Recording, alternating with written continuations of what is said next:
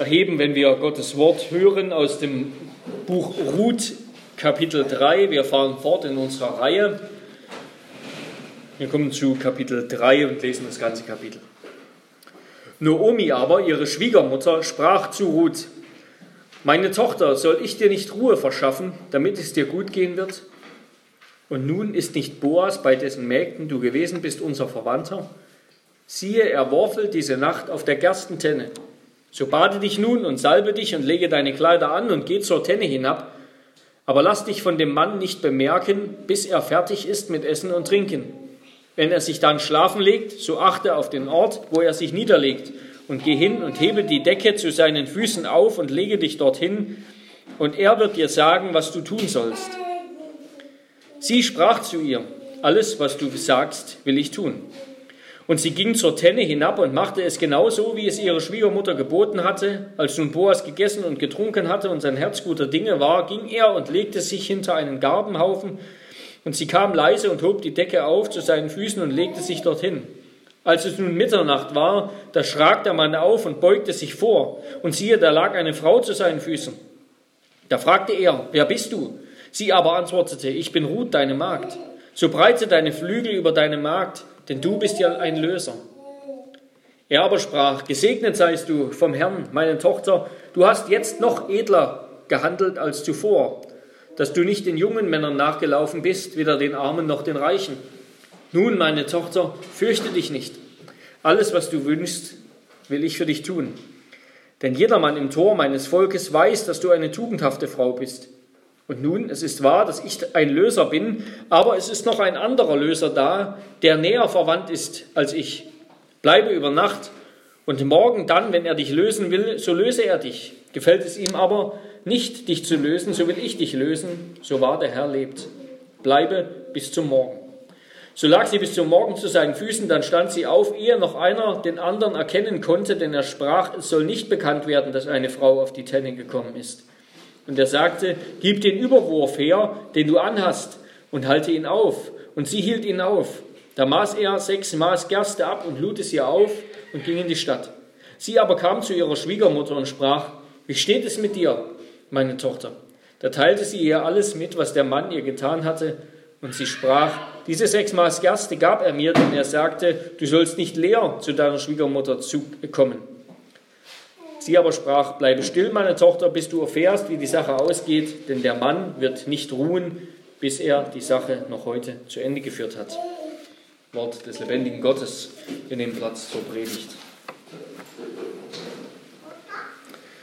Ja, liebe Geschwister, Gemeinde des Herrn Jesus Christus, wir befinden uns mittendrin in der Geschichte von Noomi und Ruth, einer Geschichte über Erlösung, die dann, ja, so Gott will, nächste Woche ihren Abschluss finden wird in Kapitel 4 und auch zugleich ihren Höhepunkt.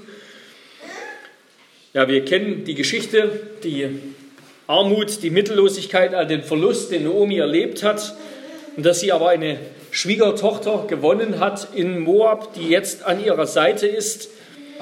Wir wissen, dass sich ja, das im Grunde in Kapitel 1 das Buch oder die Geschichte begann mit eigentlich, ja, sie begann gleich mit dem großen Drama, mit, dem großen, mit der großen Trauer, mit dem Verlust. Und jetzt seither ergibt sich immer mehr Hoffnung. Das Kapitel 1 endete schon mit der Gerstenernte der Aussicht der Gerstenernte und damit einem Hoffnungsschimmer. Wir haben dann in Kapitel 2 gesehen, dass Gott es wunderbar geführt hat, dass Ruth ausgerechnet auf das Feld von Boas gelangt und dass sie dort wunderbar behandelt wird. Aber wie wird es jetzt weitergehen? Ja? Wird Boas tatsächlich zum Löser, zum Retter für Naomi und für Ruth? Ist er der ehrenhafte Mann, als den wir ihn kennengelernt haben? Bedenken wir, es ist die Zeit der Richter, so wird gesagt, ja, also es, sind die, es ist eher die Möglichkeit da, dass, dass, er, dass er kein ehrenhafter Mann ist, weil viele nur das taten, was ihn selbst genützt hat und Gottes Gebote missachtet haben. Kann Noomi das Erbland wiederbekommen und kann damit ihr, ihr, der Name ihres Mannes, ihrer Familie, behält der eine ewige, eine ewige ja, Geschichte und Bedeutung in der, in der Geschichte Israels. Das werden wir dann besonders nächste Woche noch hören. Und was wird aus Ruth werden? Mit all diesen Fragen gehen wir in das dritte Kapitel und wir wollen uns das anschauen unter den drei Punkten. Erstens, der Mensch liebt das Pläne schmieden. Zweitens, aber Gott hilft den Tugendhaften. Und drittens, sorgt sich um die Schwachen. Erstens, der Mensch liebt das Pläne schmieden. Also wir befinden uns jetzt hier circa zwei Monate nach dem Kapitel 2. Es ist das Ende der Gerstenernte. Naomi und Ruth scheinen gut versorgt worden zu sein. Und die, ja, das, Naomi wurde die Hoffnung genährt immer weiter, dass Boas tatsächlich der Löser sein könnte, der richtige Mann, der ihnen aus ihrer Notlage hilft. Und er ist ja mit ihrem Ehemann, eben mit ihrem verstorbenen Ehemann verwandt und damit rechtlich in der Lage, ihm zu helfen. Und da schmiedet Naomi einen Plan. Ruth soll sich hübsch machen und sie soll in der Nacht nach der Erntefeier, so können wir das, denke ich, verstehen, nach der Erntefeier zu Boas quasi ins Bett steigen, dort auf der Korntenne und eben dann mit dem beschwingten Boas ausmachen, wie das in Zukunft weitergeht, nachdem er gegessen und getrunken hat. Ja, also Nachtigall, ich höre dir trapsen, könnte man da sagen, was und wenn wir jetzt als anständige Christen diese Geschichte lesen und denken, ja, also auf sowas ist Naomi niemals gekommen, dass es da irgendwie unanständig zugehen könnte oder dass da Dinge passieren, die wir jetzt nicht so gleich planen. Das klingt vielleicht eher nach einer sinnlichen Romanze, aber der Text deutet genau das an. Ja? Wir wundern uns, was Naomi hier für Ruth zusammen und für Boas zusammengebraut hat. Erstmal lag die Korntenne immer außerhalb der Stadt. Ja, lesen wir ja auch, er ging zurück nach Bethlehem, die Felder lagen außerhalb der Stadt, die Korntenne lag bei den Feldern. Das heißt, schon allein, wenn Ruth dort nachts hingeht, könnte sie von anderen Männern erwischt werden. Das ist also auch nicht ungefährlich.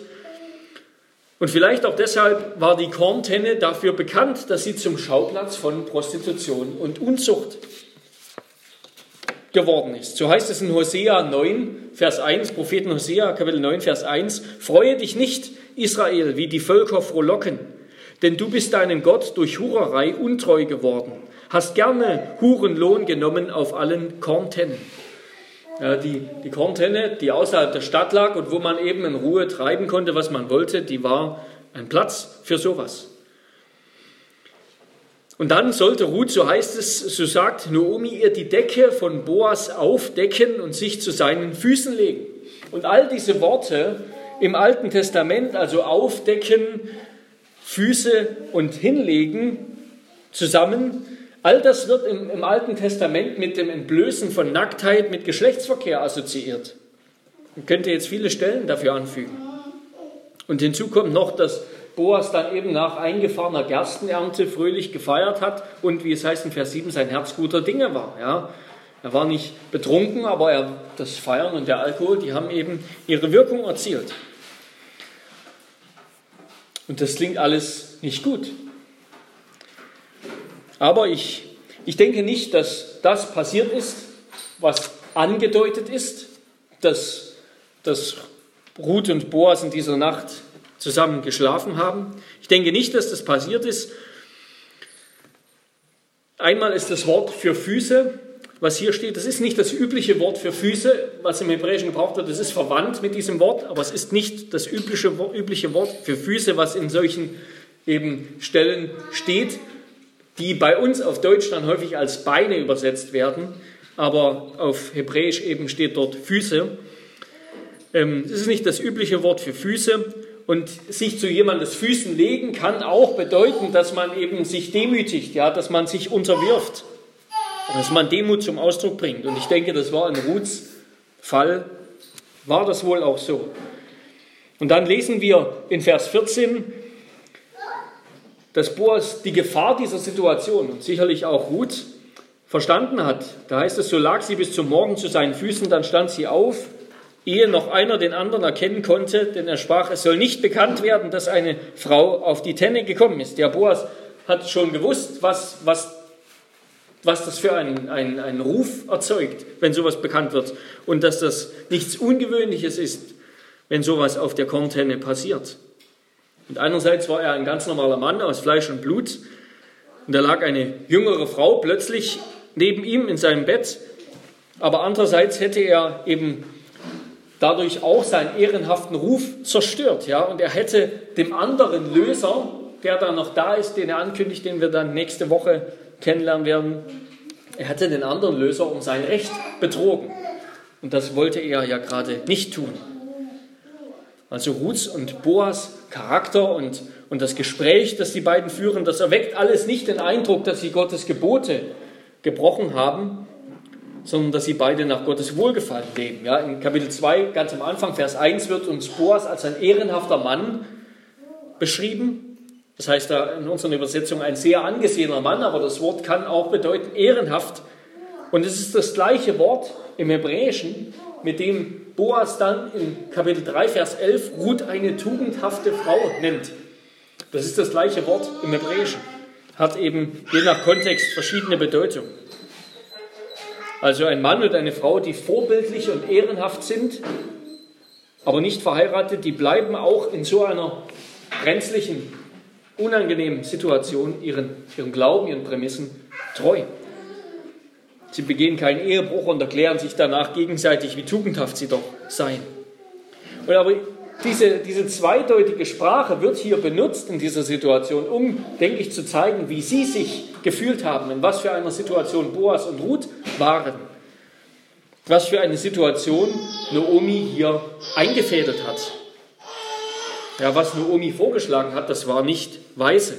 Es war nicht aus der Weisheit des Glaubens geboren, sondern eher ein Griff der Selbstermächtigung, der uns an Abrahams schlimmste Momente erinnert, als ihm seine Frau Sarah in Genesis 16 vorgeschlagen hat, doch die Verheißung zu erfüllen mit ihrer Magd Hagar. Die Verheißung Gottes eigenmächtig zu erfüllen, weil Gott nicht in die Gänge kommt. Und das war keine gute Idee.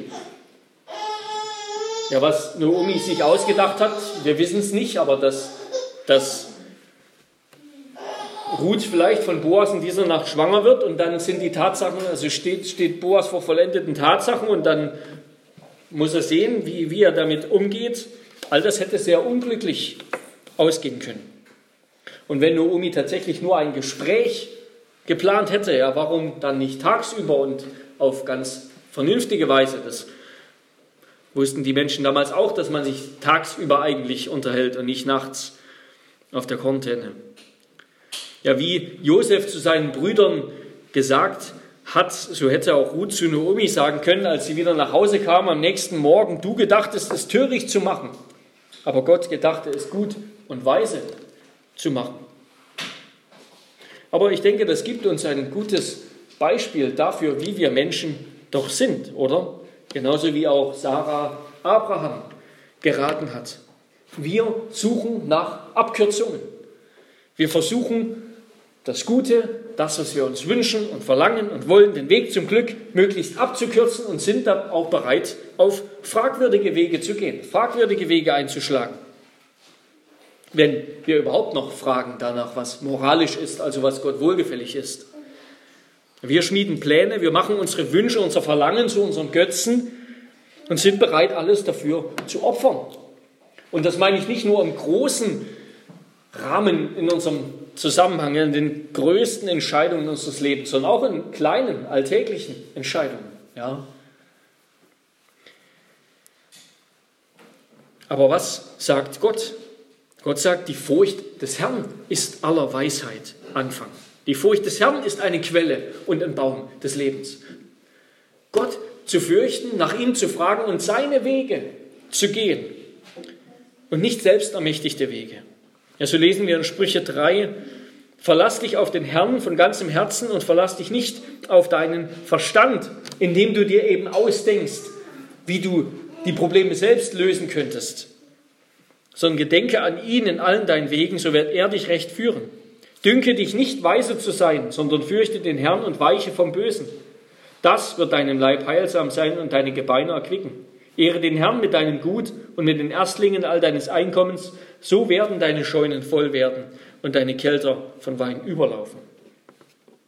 Ja, wie es uns auch ergeht, wie verzweifelt wir auch sind, wie wir uns auch nach etwas sehnen, lasst uns nicht auf Abwege gehen, auf die erfolgversprechenden Abkürzungen dieser Welt, die, dir eine, die uns eine schnelle Erfüllung unserer Träume versprechen. Der Teufel, der, der verführt uns unentwegt, unentwegt zu Undankbarkeit. Er konnte Adam und Eva überreden, dass sie mit all den Bäumen im Garten nicht zufrieden sind, sondern sie mussten auch noch den einen haben, den Gott ihnen vorenthalten hat.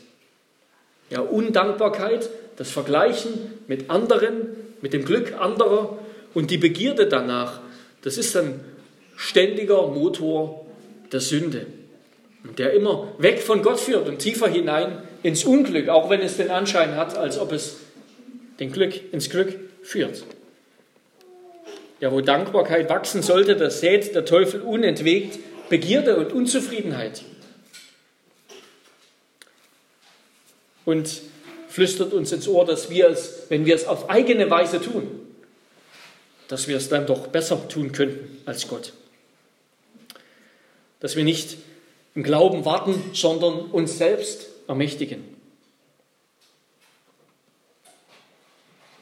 Ja, Gott hat uns in eine Situation geführt, in der wir jetzt stehen. Und da sollen wir im Vertrauen auf ihn und in Gottes Furcht leben und diese Situation aushalten, darin gehen, in Weisheit, Weisheit, wie Gott uns führt Ja, ich, ich kenne das jetzt mit, mit den Kindern. Ja, dann, wenn man keine Kinder hat, dann will man welche. Wenn man dann welche hat und sie machen Arbeit und sie, sie kosten die Nerven, dann will man am liebsten wieder keine mehr. Dann will man sein eigenes Zeug erledigen, dann will man wieder seine Ruhe haben. Und wenn sie dann später weg sind, man sich vielleicht zu wenig gekümmert hat oder auch nicht, dann will man sie wieder. Ja? Also immer ist Undankbarkeit da. Aber Gott sagt, sorgt euch um nichts. Sorgt euch um nichts, sondern in allen Dingen lasst eure Bitten in Gebet und Flehen mit Danksagung vor Gott kund werden. Und der Friede Gottes, der höher ist als alle Vernunft, wird eure Herzen und Sinne in Christus Jesus bewahren. Ja. Wir brauchen uns um nichts sorgen, sondern dankbar, können dankbar sein und Gott unsere Sorgen anvertrauen. Gott sagt, was wahrhaftig ist, was ehrbar, was gerecht, was rein, was liebenswert, was einen guten Ruf hat, sei es eine Tugend, sei es ein Lob, darauf seid bedacht. Na, darauf war Naomi hier nicht bedacht. Aber Boas und Ruth waren darauf bedacht. Deshalb nimm die Situation, in der du bist, wenn du aufgrund einer Sünde dort stehst, dann bitte Gott um Vergebung, tu Buße und kehre um und geh auf den Wegen des Rechts und des Lichts. Wenn du nicht weißt, warum du dort bist, warum dich ein Elend getroffen hat, warum dich eine Not getroffen hat, warum eine Not nicht weggehen will, warum eine, Sehnsucht nicht gestillt wird, dann vertraue dich dem Herrn an. Du bist in seinen guten Händen. Sein Arm ist nicht zu kurz zum Helfen. Er ist dir nicht Feind, er ist dir nicht böse, er hat dich nicht vergessen. Er ist dein liebevoller Vater, der immer an dich denkt. Und der in seiner Weisheit Wege geht mit uns, die wir manchmal nicht verstehen. Und sei dabei dankbar, auch wenn es dir schwerfällt. Auch in Situationen, die uns nicht zur Dankbarkeit anregen. Sei dafür dankbar, dass du lebst, dass Gott dich liebt, dass er dich geführt hat in seiner Hand und dann geh im Glauben voran und erfülle deine Verantwortung.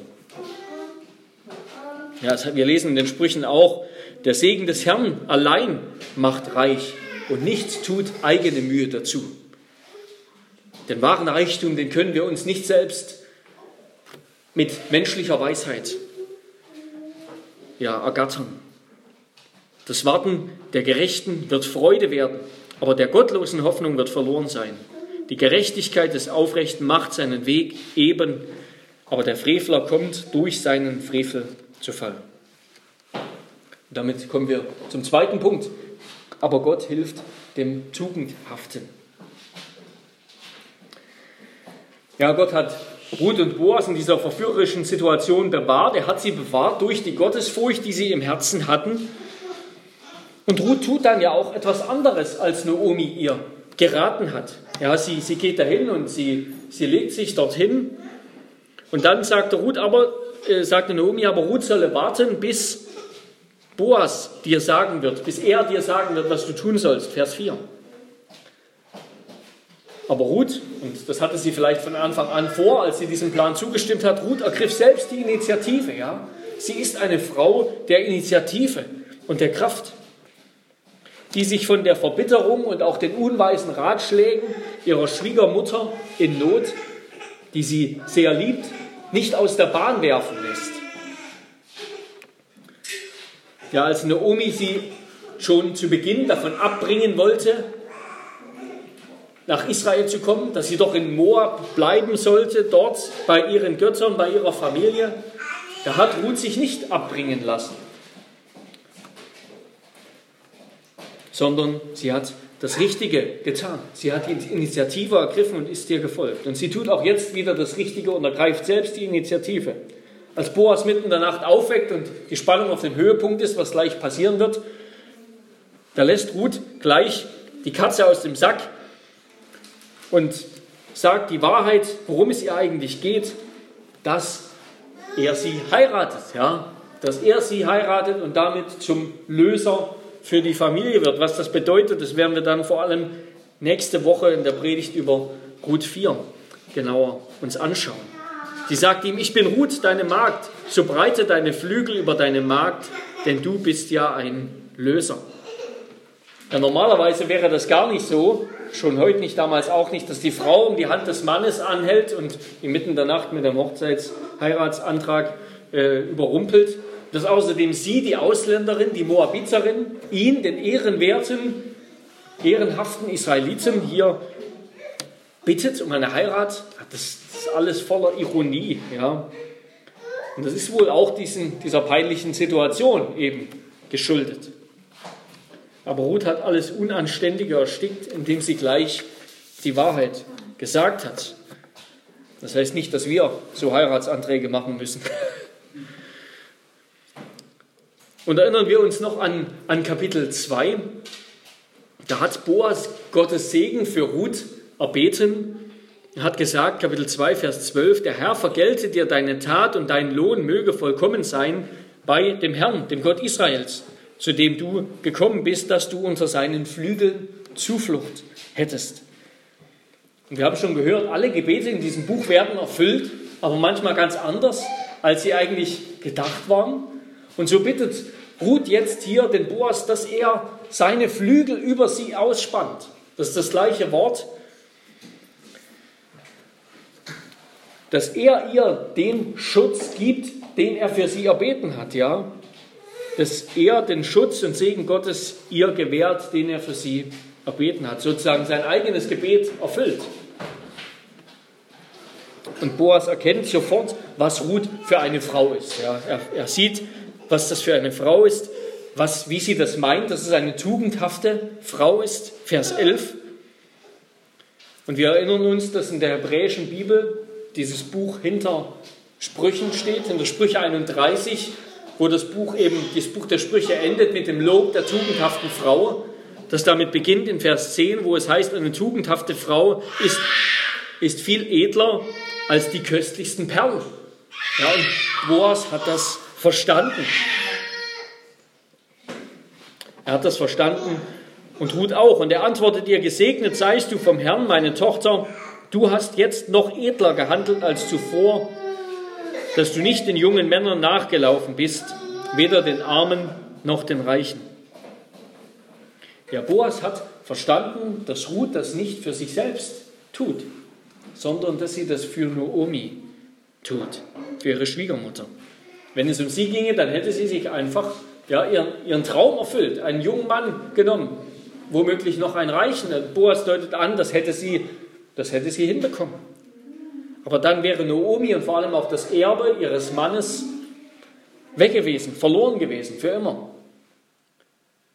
Die einzige Chance der Familie, dass die Familie weiter ihr Land, ihren Namen, ihren Teil in Israel behält, ist, dass Ruth einen Mann heiratet. Und zwar eben einen, der Löser sein kann, einen, der die Familie erlösen kann. Ja, Ruth hat Naomi bereits große Treue und Güte erwiesen, als sie überhaupt mit nach Israel gekommen ist, mit ihr zusammen. Das hätte sie nicht tun müssen. Das Band war im Grunde aufgelöst. Ja, ihr Mann ist gestorben. Die Familienbande war, sie ist schon viel weiter gegangen. Ja, sie ist schon weit über das gegangen, was sie hätte tun müssen. Und jetzt tut sie noch mehr. Ja, sie gibt ihr eigenes Lebensglück, ihre eigenen Lebenspläne auf nämlich die Möglichkeit, sich in einen jüngeren, jüngeren Mann zu verlieben und mit dem Mann ihrer Träume glücklich zu werden, sozusagen. Nein, jetzt heiratet sie den alten Boas und das wird hier nicht gesagt, aber angedeutet, dass er eben merklich älter war. Vielleicht eher schon eine Vatergeneration. Genau, wissen wir es nicht. Aber es macht einen Eindruck. Ja, aber klingt das alles nicht, so diese Geschichte, klingt das nicht zu fromm? ja, zu tugendhaft, um wahr zu sein? Ich denke nicht. Ich denke nicht, dass das eine Geschichte ist, die quasi irgendwie aus der Welt gegriffen ist, irgendwie für fromme, für fromme Übermenschen oder so. Denn gerade die Situation, die hier beschrieben wird, die lässt ja vermuten, dass die beide in dieser Situation durchaus sexuell, sexuelles Verlangen hatten. Im Gegenteil aber sehen wir hier zwei Menschen, die zueinander wollen, aber die zuerst über Eheschließung reden. Die zuerst über die Eheschließung reden, bevor sie dann später Kinder bekommen. Und wir sehen, dass eine Beziehung sehr glücklich sein kann und sehr glücklich ausgehen kann, die nicht aus einem individualistischen Antrieb geschlossen wurde, und was wir hier sehen, ist ein Gegengift gegen den, den Authentizitätswahn, in dem unsere heutige Gesellschaft lebt. Ja, auf der Suche nach dem völlig einzigartigen Partner macht sich der, der einzigartige Mensch auf und er meint nur eben im Gebiet seiner Gefühle und Empfindungen wirklich fündig zu werden. Nur, auf dem, nur im Gebiet unserer Gefühle und Empfindungen werden wir wirklich, kommen wir zu uns selbst, sind wir echt, sind wir ehrlich. Und sexuelle Selbstverwirklichung wird als Erlösung angepriesen. Und vor allem aber ist heute Sexualität etwas vollkommen Individuelles. Da hat kein Gott und schon gar keine Kirche reinzureden. Und wir Christen übernehmen ganz schnell diese, dieses Narrativ. Vielleicht auch deshalb, weil wir nicht darüber reden wollen, weil wir zu wenig darüber reden und nachdenken. Obwohl es doch gerade das ist, worüber Menschen heute am meisten reden und nachdenken, ja? Besonders junge Menschen. Ja, aber Gott hat etwas dazu zu sagen. Gott hat etwas zu Ehe und Beziehung Sexualität zu sagen. Etwas sehr Gutes, etwas Heilsames, das wir wieder hören müssen, wieder selbst lernen müssen. Bei Boas und Ruth, da mag es romantische Gefühle gegeben haben und äußerliche Anziehung, aber das war nicht der entscheidende Punkt, sondern wir lesen, dass Boas von Ruths edlem Charakter angezogen war. Und das ist so wichtig für uns heute zu hören. In unserer Umwelt, auch in unserem eigenen Leben, da herrscht ein, ein romantisiertes, materialistisches Missverständnis von Liebe vor. Ja? Die Menschen sind in die Falle gegangen zwischen zwischen Hypersexualisierung einerseits und andererseits Misstrauen und Verachtung in dauerhafte, jede, alle Formen von dauerhafter Bindung und Hingabe. Die Welt ist vielleicht an keinem Punkt, außer vielleicht an der, der Klimareligion, so evangelistisch wie damit, ja, mit, mit ihrer Sicht von, von Sexualität über romantische, über, über Selbstfindung. Authentizität durch Sexualität. Das ist das Evangelium, was wir in der Welt hören, jeden Tag. Und Ruth scheint da völlig aus der Zeit gefallen, irgendwie. Scheint völlig aus der Zeit gefallen. Ruth heiratet weder für Geld noch aus romantischer Liebe noch für das persönliche Glück, sondern erstmal zum Erhalt der Familie. Es geht um, um die Rettung Noomis, um den Halt und um, um den Namen ihres Mannes, Elimelechs, des Gestorbenen.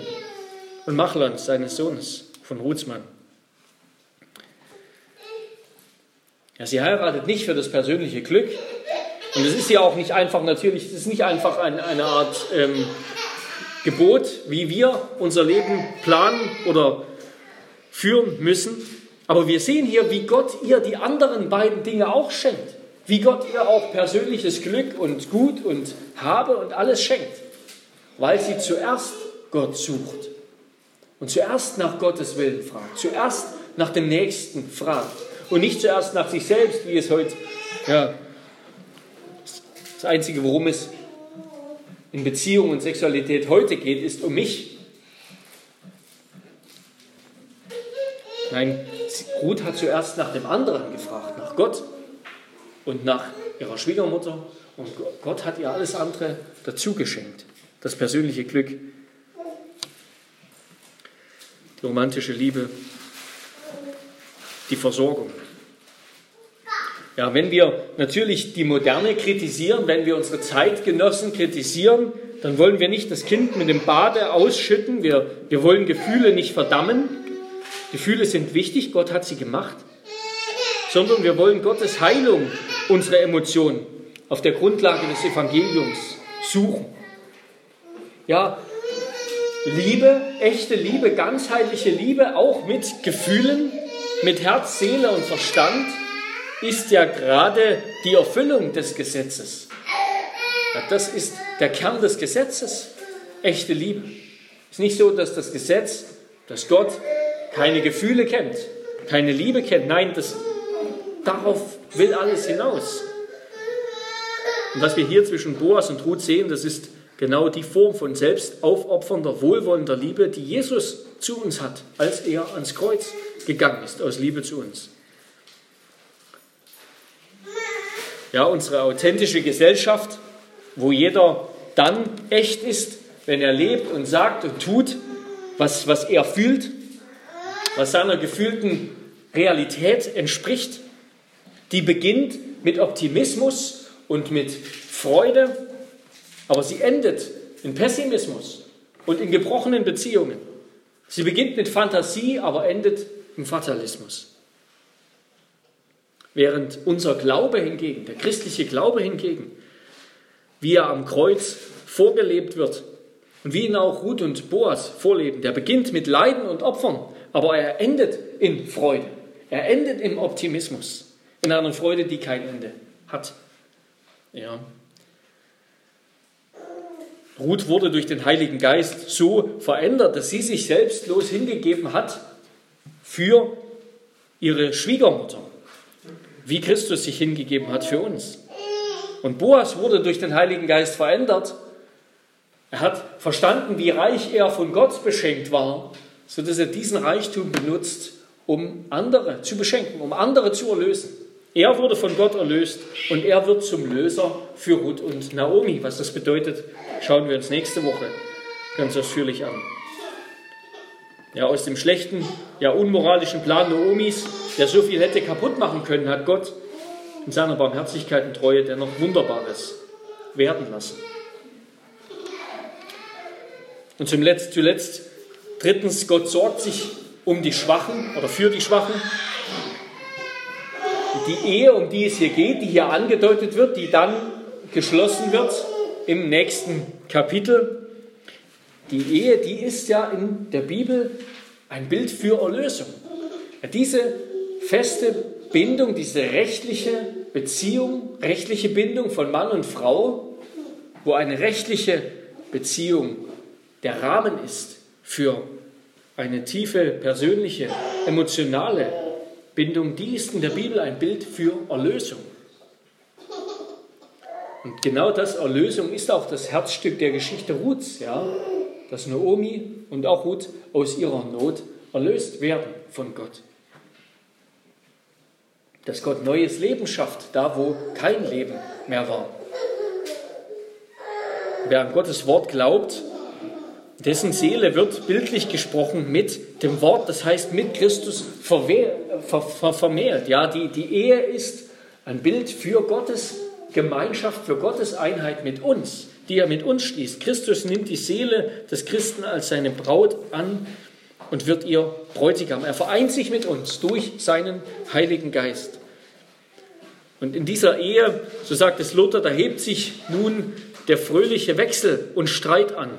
Alles, was Christus gehört, das schenkt er dem Gläubigen und nimmt im Tausch die ganze Sünde und Untugend der Seele auf sich. In der Ehe findet der große Tausch statt. Und der findet ja auch hier statt in der Geschichte Ruths. Und der wird schon angedeutet, wenn hier jetzt Boas Ruth am Ende, damit sie nicht mit leeren Händen nach Hause kommt, ihr eben sechs Maß Gerste mitgibt, sozusagen als Pfand, als Pfand, dass da noch mehr kommen wird. Als Pfand, man könnte fast, fast sagen, als Ehering für die Ehe, die natürlich nur geschlossen wird, so der andere Löser nicht den Vorrang sich nimmt. Und Luther schreibt über diesen, diesen fröhlichen Tausch und Wechsel, der zwischen Christus und uns stattfindet, wofür die Ehe eben ein Bild ist. Der Glaube vereinigt die Seele mit Christus wie eine Braut mit ihrem Bräutigam. Aus dieser Ehe folgt, dass Christus und die Seele ein Leib werden. Und so haben sie alles Glück und Unglück und alle Dinge gemeinsam. Was Christus hat, das wird der gläubigen Seele zu eigen. Und was die Seele hat, wird Christus zu eigen. Ist das nicht eine fröhliche Wirtschaft, wo der reiche, edle, fromme Bräutigam Christus die arme, verachtete, böse Hure zur Ehe nimmt und sie befreit von allem Übel und mit allen Gütern ziert? Ruth ist hier kein, ist ja kein, kein Bild einer, einer, einer Hure, sondern einer, einer tugendhaften, ehrbaren Frau. Aber die Ehe ist das Band, die Ehe ist das, das Band der Ehe ist das eigentliche Gut, ja, der, der gemeinsame Besitz von Gütern ist nur eine Folge. So werden wir auch durch Glauben mit Christus verbunden, in eine Einheit mit Christus gebracht, wo wir Anteil haben an allen seinen Gütern. Und so bekommt Ruth jetzt schon Anteil und Naomi am Besitz von Boas, ja, mit dem die Ehe dann noch folgen wird. Wie Paulus sagt, ich bin mit Christus gekreuzigt und nun lebe ich, aber nicht mehr ich selbst, sondern Christus lebt in mir. Ja, wenn wir an Christus glauben, dann sind wir mit ihm verbunden und eins. Er lebt in uns und wir sind in ihm gestorben und auferstanden. Und in ihm spricht Gott mir Gerechtigkeit und Leben zu. Ich habe jetzt vor Gott wieder das Recht zu leben das ich als Sünder nicht mehr hatte. Und jetzt empfange ich in Jesus auch wahres, neues Leben. Er schenkt es mir von außerhalb meiner selbst. Er schenkt mir das, was ich nicht habe. Das schenkt mir Gott in Christus. Was ich von mir aus nicht habe. Ja, Christus nimmt uns unter seine Flügel. Er breitet seine Flügel, seinen Schutz über uns aus und er bewahrt uns. Und das dürfen wir glauben, dass Christus das getan hat. Ja? Wenn wir mit ihm verbunden sind, wenn wir an ihn glauben, dann ist Christus nicht länger und Gott nicht länger ein fremder Gott, sondern er ist uns wie ein, ein liebevoller Gott, so nah wie sich Ehepartner sind. Er breitet seine Flügel und seinen Schutz aus über uns. Wir brauchen keine betrügerischen Versuche mehr, um Gottes Fürsorge für unser Leben irgendwie zu beschleunigen sondern Gott sorgt für uns. Wir dürfen uns ihm anvertrauen. Er hat seine Flügel schon über uns gebreitet. Wir sind in seinem Schutz. Wir sind mit seiner Gerechtigkeit bekleidet. Und in dieser abgemachten, erhofften, aber noch nicht geschlossenen Ehe wird Ruth anerkannt als ein neuer Mensch. Und das kommt zum Vorschein damit, dass sie hier nicht mehr Moabiterin genannt wird. Ja, bisher hieß sie immer bei jeder Namensnennung Ruth die Moabiterin. Aber hier nicht mehr. In Kapitel 4 wird sie dann vor Gericht, wenn es um diese, um diese Gerichtsverhandlung, um das Lösen geht, wird sie wieder so bezeichnet, quasi in der Öffentlichkeit ähm, des Gerichts wird sie wieder Ruth die Moabiterin genannt, aber hier nicht, ja. Hier wird sie in einen Bund mit hineingenommen, so wie wir in einen Bund mit hineingenommen wurden in Christus. Ja, Ruth ist in der sich selbst aufopfernden Liebe, die sie zeigt, ein Vorbild für uns, ein Vorbild für den Glauben. Und so wie Ruth gedient hat, sollen auch wir einander dienen. So sollen wir einander dienen durch Gastfreundschaft. So sollen wir einander dienen, indem wir der Gemeinde und den Geschwistern in der Gemeinde dienen, indem wir uns an die Gemeinde binden, die Gemeinde unterstützen, die Gott gegründet hat, in die Gott uns gestellt hat. Wir sind in einer Gemeinde, wo wir dazugehören und die sollen wir unterstützen und damit Gott dienen. Und die Geschwister in der Gemeinde stärken, den Geschwistern in der Gemeinde helfen, uns umeinander sorgen in Liebe. Denn wir sind ein Leib. Und ebenso ist Boas, der bereit ist, mit seinem Vermögen und Namen dafür einzustehen, Naomi und Ruth zu lösen, zu erlösen, ebenso ist er ein Beispiel für den Glauben. Und die sechs Maß Gerste, die er Ruth zum Schluss mitgibt, die werden eben ein Pfand für den Bundesschluss, ein Pfand für die Erlösung, die ewige Konsequenzen hat. Und im Grunde könnte das Buch eigentlich jetzt hier aufhören. Ja, das wäre jetzt eigentlich der Punkt, wo alles gut ist.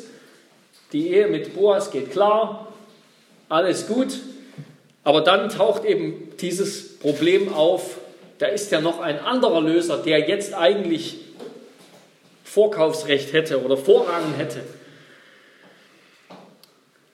Und so ist es auch, so ist es auch im Leben, ja. Wenn ein Problem gelöst ist, kommt ein neues Problem, aber Gott wird Ruth und Naomi auch dadurch führen und das werden wir nächste Woche erfahren. Amen.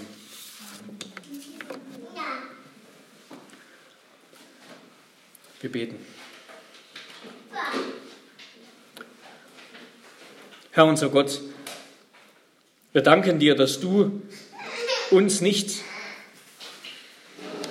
in der Dunkelheit und Verlorenheit unseres Lebens gelassen hast, sondern du hast uns angenommen und mit dir verbunden.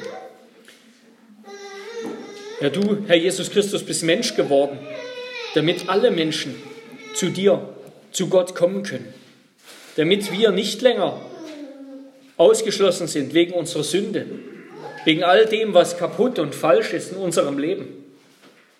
Herr, und so müssen wir auch nicht länger, ja, wir können auch gar nicht versuchen, auf eigenem Wege zu dir zu gelangen, sondern wir haben Christus, der unser Weg ist, der einzige Weg und die Wahrheit und das Leben, durch den wir zum Vater kommen, ja, durch den wir schon in einem Bund mit Gott stehen und Anteil haben an ganzen Segen und der ganzen Fülle Gottes. Herr, so lass uns, bitten wir dich, in die neue Woche gehen mit dem Bewusstsein, du bist unser Gott, du hast deine Flügel über uns gebreitet, wir sind unter deinem Schutz. Und auch wenn Dinge geschehen in unserem Leben, die wir nicht verstehen, Herr, so wollen wir sie im Glauben aus deinen Händen nehmen.